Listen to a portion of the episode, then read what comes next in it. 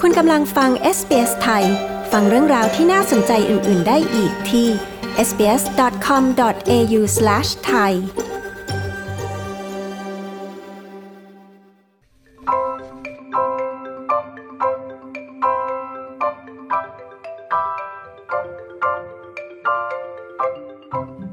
สถานการณ์ไวรัสโคโรนารวมถึงมาตรการอยู่บ้านเพื่อลดความเสี่ยง ทำให้งานมาอยู่ในบ้านอย่างเลือกไม่ได้สำหรับหลายคนนะครับ การทำงานที่บ้านหรือ work from home กลายเป็นรูปแบบการทำงานที่กำลังแพร่หลายอย่างรวดเร็วนะครับ แต่ถ้าหากคุณเป็นคนหนึ่งที่กำลังจะเริ่มต้นทำงานที่บ้าน และไม่เคยมีประสบการณ์มาก่อน อาจไม่รู้จะเริ่มต้นอย่างไรนะครับ คุณออนอรไทยจอมสูงเนิน วิศวกรหญิงไทยจากนครเมลเบิร์นซึ่งขณะนี้เธอทำงานเต็มเวลาที่บ้านนะครับ จะมาเปิดเผยประสบการณ์และเคล็ดลับที่น่ารู้ ในการทำงานที่บ้านให้ได้ทั้งงานและความสุข เชิญรับฟังครับ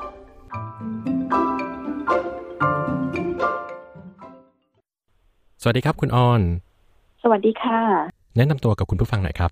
อรไทยจอมสูงเนินนะคะ ตอนนี้ทำงานอยู่ที่บริษัท Metro Train Melbourne ค่ะ หรือบริษัท MTM นั่นเองนะคะ อยู่ในตำแหน่งของอ่า Engineering Reviewer ก็คือตรวจสอบงานของ Engineering Design นะคะ การแพร่ระบาดของเชื้อไวรัสโคโรนาเนี่ยครับทำให้มีคนทำงานในออสเตรเลียไม่น้อยเลยนะครับ ต้องปรับรูปแบบการทำงานมาเป็นการทำงานที่บ้านเคยมีความรู้สึกประมาณว่า รู้อย่างนี้ควรที่จะมีการทำงานที่บ้านตั้งแต่แรกหรือเปล่าครับ เพราะว่าพอมาทำแล้วรู้สึกว่ามันดีจังเลย คิดว่ามันดีไหมครับ มันมีข้อดีนะคะสำหรับของตัวเองก็คือ มีความท้าทายในการทำงานนะคะ แล้วก็มันไม่เสียเวลาในการเดินทางทำให้เรามีเวลากับครอบครัวมากขึ้นนะคะ แต่ว่าตรงนี้มันก็แล้วแต่บุคคลด้วยนะคะ เพราะว่าสถานการณ์ของของแต่ละคนก็จะแตกต่างกันนะคะ บางคนก็บอกว่าทำงานที่บ้านก็ไม่ดีเหมือนกัน ครับแต่ส่วนตัวแล้วคิดยังไงครับผมกับภาพภาพรวมโดยรวมกับการทำงานที่บ้านนะครับ ก็คิดว่าดีนะคะ ถ้าไม่มีอ่าความกดดันเรื่องของโควิดนะคะ ก็คือว่าถ้าเราทำงานที่บ้านแล้วเราสามารถออกไปเดินไปพักผ่อนทำกิจกรรมอะไรที่มันทำให้เรารีแลกซ์มันจะดีมากค่ะ แต่ตอนนี้ด้วยความที่มันมีโควิด คือมันเหมือนกับเราถูกขัง อยู่ที่บ้านมันก็จะมีความกดดันมากขึ้น ครับ อันนี้เป็นครั้งแรกหรือเปล่าครับที่ว่าทำงานที่บ้านครับผมทำที่บ้านบ้างนะคะ แต่ว่าเดิมทีก็ไม่ได้ทำติดต่อกันแบบนี้ค่ะ ก็คือวันไหน จะทำงานที่บ้านแล้วก็รีเควสไปที่ m ม n เจอร์แล้วก็ทำงานที่บ้านสักสองวัน แต่ว่าไม่ไม่ได้ติดต่อครบห้าวันแบบนี้ห้าวันจันทร์ถึงศุกร์หรือเปล่าครับ ใช่ค่ะ ตอนนี้ทำห้าวัน จันทร์ถึงศุกร์แล้วก็ทำแปดชั่วโมงต่อวันค่ะ เล่าให้เราฟังได้ไหมครับ ว่าแต่ละวันเนี่ยคุณออนทำอะไรบ้างครับ แบบโดยทั่วไปครับ ก็เหมือนกับที่ทำในออฟฟิศเลยนะคะ ทุกอย่างเหมือนออฟฟิศเลยเพราะเรา set upทำงานเหมือนในออฟฟิศก็จะทำงานหลัก ที่เราทำอยู่ก็คือรีวิวดีไซน์ที่ Engineering เขาส่งมาให้เราคอมเมนต์นะคะ แต่บางทีเนี่ย เวลาที่เรามีปัญหาในการรีวิวงานนะคะ เราจะต้องมีการคุยกับดีไซเนอร์หรือว่าคุยกับทีมงาน ก็จะมีบางช่วงที่จะต้องมีการถกเถียงแก้ปัญหากับทีมงานบ้างนะคะ แล้วก็ต้องมีประชุม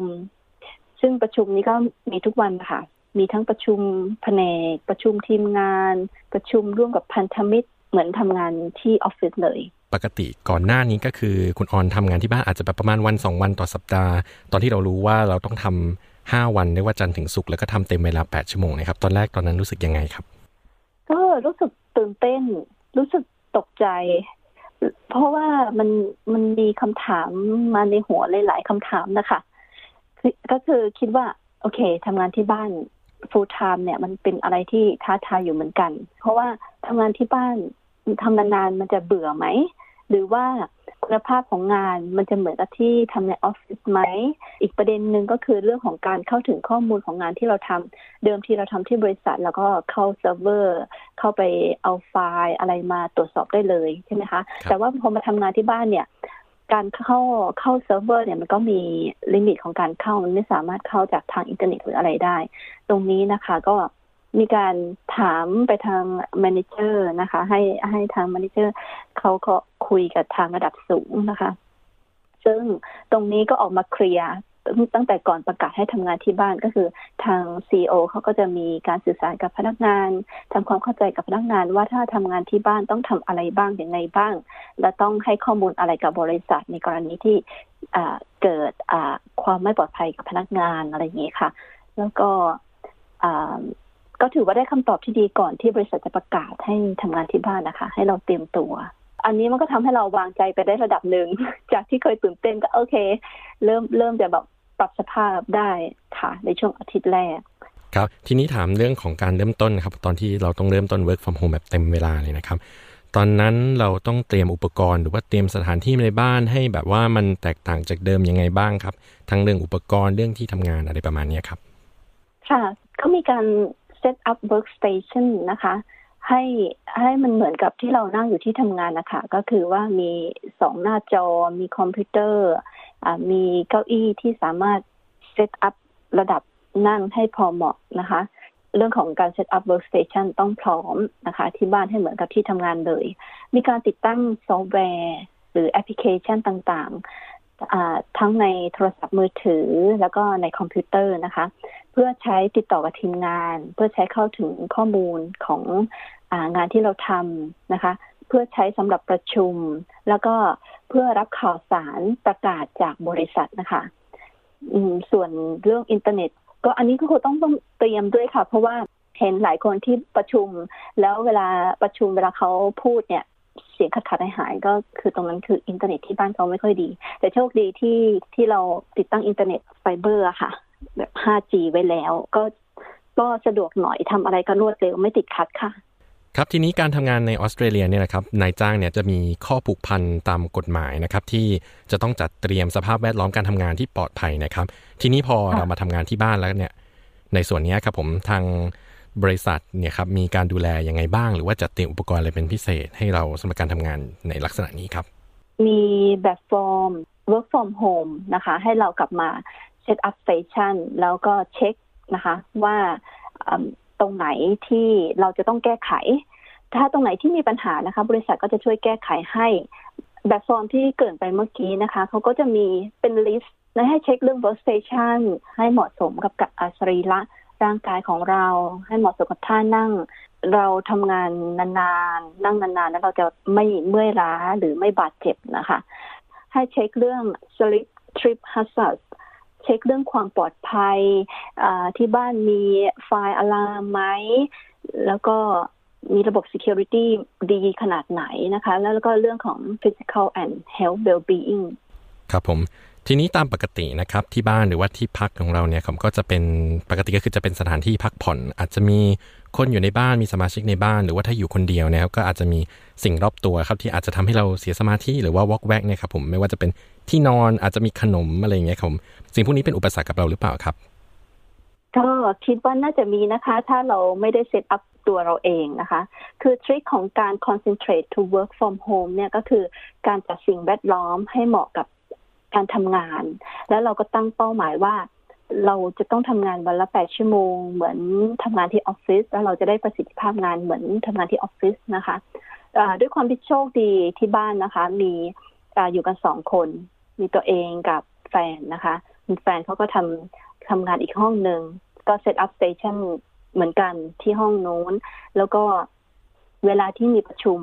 บางทีเราสองคนประชุมพร้อมกัน มันก็จะมีเสียงรบกวนนะคะ แล้วก็ ปิดประตูห้องทั้งสองห้อง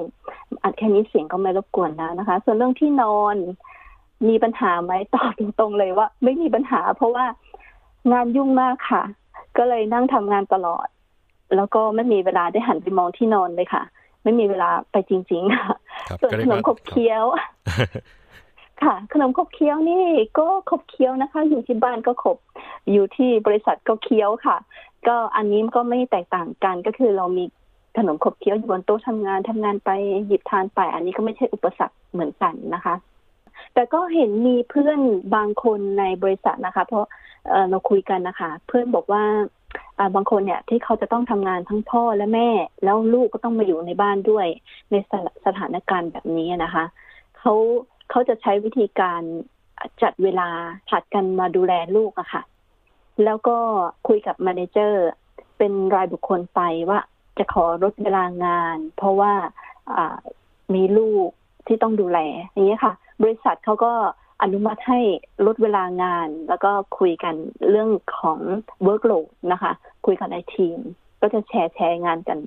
ครับก็เรียกว่ามี คำแนะนำน่าสนใจเลยนะครับ ในเรื่องของอาจจะแบบเรื่องรบกวนในบ้านหรือว่าเรื่องของ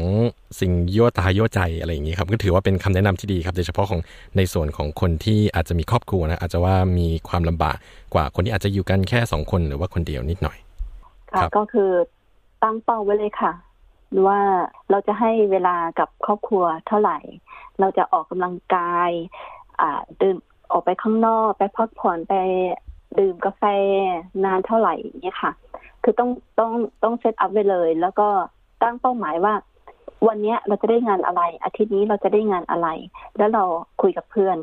เราต้องคุยกับเพื่อนนะคะ ถ้าเราเก็บไว้ในใจเราอาจจะ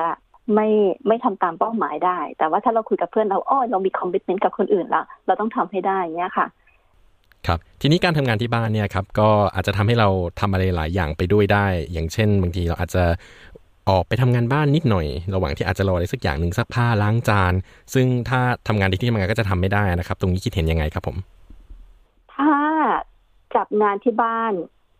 แล้วจะบอกว่ามันจบยากมากค่ะ คือถ้าทำอันนี้แล้วก็จะมีอันนั้นต่ออันนี้ต่อแล้วเวลาก็จะผ่านไปโดยเร็วโดยที่เราไม่รู้ตัว เพราะฉะนั้นส่วนตัวเองเนี่ยก็จะก็จะเก็บงานบ้านไว้ไว้ทำตอนเย็นหลังเลิกงาน แล้วก็ไว้ทำเสาร์อาทิตย์นะคะ บางบางทีบางคนก็บอกเอาอาจจะต้องล้างจานมื้อเที่ยง มันก็เหมือนกับเราที่เราไปทานที่บริษัทใช่ป่ะคะเราห่อข้าวไปที่บริษัทเราทานข้าวเสร็จเราก็ต้องล้างล้างกล่องข้าว มันก็เสียเวลาไปไม่นานนะคะ แต่ไม่ใช่แบบว่าไปทำอาหารมื้อเที่ยง เสียเวลาไปชั่วโมง ชั่วโมงครึ่งทานอีกครึ่งชั่วโมงล้างอีกครึ่งชั่วโมงอะไรอย่างเงี้ยค่ะ อันนี้ไม่ทำส่วนตัวแล้วทำอาหารไว้สำหรับ lunch time แล้วก็ พอ lunch time ก็ทานเหมือนที่ออฟฟิศเลย แล้วก็ล้างกล่องกล่องใครกล่องมันอะไรเงี้ยค่ะ ทีนี้พอเราทำงานไปได้สักพักหนึ่งแล้วเนี่ยนะครับการ work from home ก็คือส่วนมากเราก็จะใช้เวลาอยู่ที่หน้าจอทั้งวันเนี่ยนะครับ จนบางครั้งเนี่ยเราขาดการสื่อสารที่เป็นตัวต่อตัวไปนะครับ บางคนอาจจะรู้สึกเหงา หรือว่าบางครั้งอาจจะรู้สึกว่า ไม่ได้เป็นส่วนหนึ่งของทีมในการทำงานนะครับ เพราะว่าก็อยู่กับหน้าจอแล้วก็การสื่อสารก็ไม่เหมือนกับการที่เราทำงานในออฟฟิศจริง ๆ จนบางครั้งก็มีความเครียดแล้วก็ความกดดันตามมา ทีนี้คุณออนมีคำแนะนำหรือว่าวิธีการในเรื่องนี้อย่างไร แล้วก็ที่ทำงานของคุณออนเนี่ยนะครับ มีนโยบายอะไรในส่วนนี้บ้างครับคือถ้าเป็นของบริษัทตัวเองอะนะคะ ก็จะมีอ่า บริษัทเขาเขาให้ความสำคัญเรื่องความกดดันในการทำงานที่บ้านนะคะ ก็คือ mental health ก็จะมีกลุ่มของ mental health นะคะเขาเขามาตั้งตั้งกลุ่มมาตั้งกลุ่มหรือทำเป็น channel ให้พนักงานที่ค่ะ เข้าไปในแต่ละกลุ่มใครสนใจอะไรก็เข้าไป แล้วก็จะมีเพื่อนๆนะคะในกลุ่มเนี่ยเขาก็จะมาคุยกันชวนกันทำกิจกรรมอย่างเช่นมีทำโยคะออนไลน์ ทำทรีเวียลันช์แล้วก็มีบางกลุ่มที่จะที่รักสัตว์แล้วก็มาโชว์ภาพของสัตว์เลี้ยงน่ารักน่ารักนั่งอยู่หน้าจอคอมพิวเตอร์ทำงานเป็นเพื่อนอะไรเงี้ยค่ะ ตรงนี้มันก็ทำให้รู้สึกไม่ไม่โดดเดี่ยวได้นะคะ แต่ว่าถ้าสมมุติว่าบางคนเนี่ยที่ไม่มีโปรแกรมแบบนี้จากบริษัทนะคะ สามารถคุยกับเพื่อนใน กลุ่ม community ที่เขาเคยคุ้นเคยอยู่ อย่างเช่นกลุ่มแม่บ้าน กลุ่มคุณคุณแม่อะไรอย่างเงี้ยค่ะ ลองเข้าไปคุยทางไลน์หรือว่าชวนกันทำออนไลน์ดูอย่างเช่น set up สักวันละครึ่งชั่วโมงว่า โอเค เรากลุ่มกลุ่มเรามาเต้นซุมบ้ากัน หรือว่ากลุ่มเรามาทำโยคะกันอะไรเงี้ยค่ะ มันก็จะทำให้คลายคลายเครียดได้ แล้วก็ทำให้เราได้คุยกับใครบ้างนะคะ จริง ๆ แล้วโดยส่วนตัวนี้ก็อยากจะให้มีคนที่เหงาๆนะมาคุยกับเรานะคะ แต่ว่าด้วยความที่งานเราก็ยุ่ง เราก็เลยบอกว่าจะไม่มีเวลาที่ให้กับคนอื่นนะคะ แต่เห็นมีเยอะเหมือนกันเห็นแบบเครียดๆนะคะ ก็อยากจะช่วยค่ะ ครับทีนี้เราออยากให้คุณออนสรุปเรื่องของข้อดีแล้วก็ข้อเสียของการทำงานที่บ้านที่แบบเราเห็นชัดๆเลยครับ ข้อดีนะคะก็คือไม่ไม่ต้องเสียเวลาในการเดินทางไปทำงานนะคะ ก็มีประหยัดประหยัดค่าใช้จ่าย แล้วก็ที่สำคัญคือได้อ่าอยู่กับครอบครัวมากขึ้นนะคะ แล้วก็ส่วนข้อเสีย อันนี้มันแล้วแต่บุคคลนะคะครับคือถ้าเราไม่สามารถตั้งเป้าหมายในการทำงานได้เนี่ย มันสิ่งยั่วเย้ามันเยอะ มันก็จะทำให้เราอ่าหลงไหลกับสิ่งยั่วเย้านั้นนะคะ แล้วก็อ่าทำงานได้ไม่เต็มประสิทธิภาพ แล้วก็ทำงานนานนานๆก็จะทำให้เกิดความเครียดนะคะ แล้วก็อ่าอาจทำให้มนุษยสัมพันธ์ลดลงได้เหมือนกันค่ะ ครับในอนาคตเนี่ยครับผมหลังจากจบวิกฤตไวรัสโคโรนาไปแล้วเนี่ยครับผมคิดว่าที่ทำงานจะยังสนับสนุนให้คนทำงานที่บ้านมากขึ้นกว่า ก่อนที่จะเกิดไวรัสโคโรนาไหมครับ คือถ้าถ้าบริษัทมองเห็นว่าพนักงานสามารถทำงานได้ตามเป้าหมายที่ที่ตั้งไว้นะคะ สามารถทำงานได้อย่างมีประสิทธิภาพ บริษัทก็จะคิดว่าเขาก็จะสนับสนุนให้ทำงานที่บ้านนะคะ แต่โดยส่วนตัวโดย บริษัทที่ทำอยู่เนี่ยค่ะเขามีนโยบายในการยืดหยุ่นในเรื่องของเวลาให้กับบ้านกับออฟฟิศอยู่แล้วค่ะ คือเวลาเนี่ย flexible ใครต้องการจะทำงานที่บ้าน สามารถตกลงกับทีมงาน manager แล้วก็ส่งแบบฟอร์ม สามารถทำได้เลย อันนี้คือเป็นมาตั้งแต่นานแล้วนะคะ แต่พนักงานส่วนใหญ่ถ้าเกิดเขาไม่มีปัญหาอะไรเขาก็ไปทำงานที่ออฟฟิศนะคะ แต่คนที่จะมีปัญหาเรื่องของการดูแลลูกอะไรอย่างเงี้ยค่ะเขาก็จะขอทำงาน work from home มาตั้งแต่ไหนแต่ไรแล้วอะค่ะ สุดท้ายนี้นะครับ มีคำแนะนำอะไรที่อยากจะฝากให้กับคนไทยที่กำลังฟังอยู่ในตอนนี้ที่อาจจะเพิ่งเริ่มทำงานที่บ้าน หรือว่าทำงานที่บ้านมาได้สักพักหนึ่งแล้วก็อาจจะพบกับปัญหาอยู่ในตอนนี้ครับ ค่ะ ก็ เน้นเน้นย้ำเลยนะคะ ว่าทำสิ่งแวดล้อมให้เหมือนกับที่ทำงานนะคะแล้วก็ตั้งเป้าหมายให้ชัดเจนว่าเวลางานก็คือทำงาน เวลางานบ้านก็คือทำงานบ้านนะคะ แล้วก็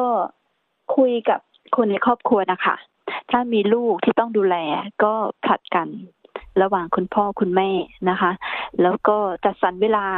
เรื่องจัดสรรเวลานะคะสำคัญมาก ค่ะ แต่ว่าเอ่อคือช่วงนี้บริษัทเขาก็เข้าใจนะคะ ว่าถ้าทำงานที่บ้านประสิทธิภาพของงานก็จะลดลง ตรงนี้ถ้าเกิดใครมีปัญหานะคะ สามารถคุยกับบริษัท คุยกับอ่าหัวหน้าเขามีนโยบายของบริษัทอยู่แล้วค่ะ ทุกบริษัทเขามีนโยบายในการสนับสนุนการทำงานให้อ่าสมดุลระหว่างครอบครัวกับการทำงานนะคะครับก็เหมือนกับเรื่อง work life balance นะครับ ค่ะใช่คำนั้นละครับผม สำหรับวันนี้ก็ขอขอบคุณคุณออนมากนะครับ ที่มาพูดคุยกับรายการ SBS ไทยครับ ค่ะค่ะขอบคุณค่ะ ครับ สวัสดีครับ ค่ะ สวัสดีค่ะ กดไลค์แชร์ และแสดงความเห็นไป follow SBS ไทยทาง Facebook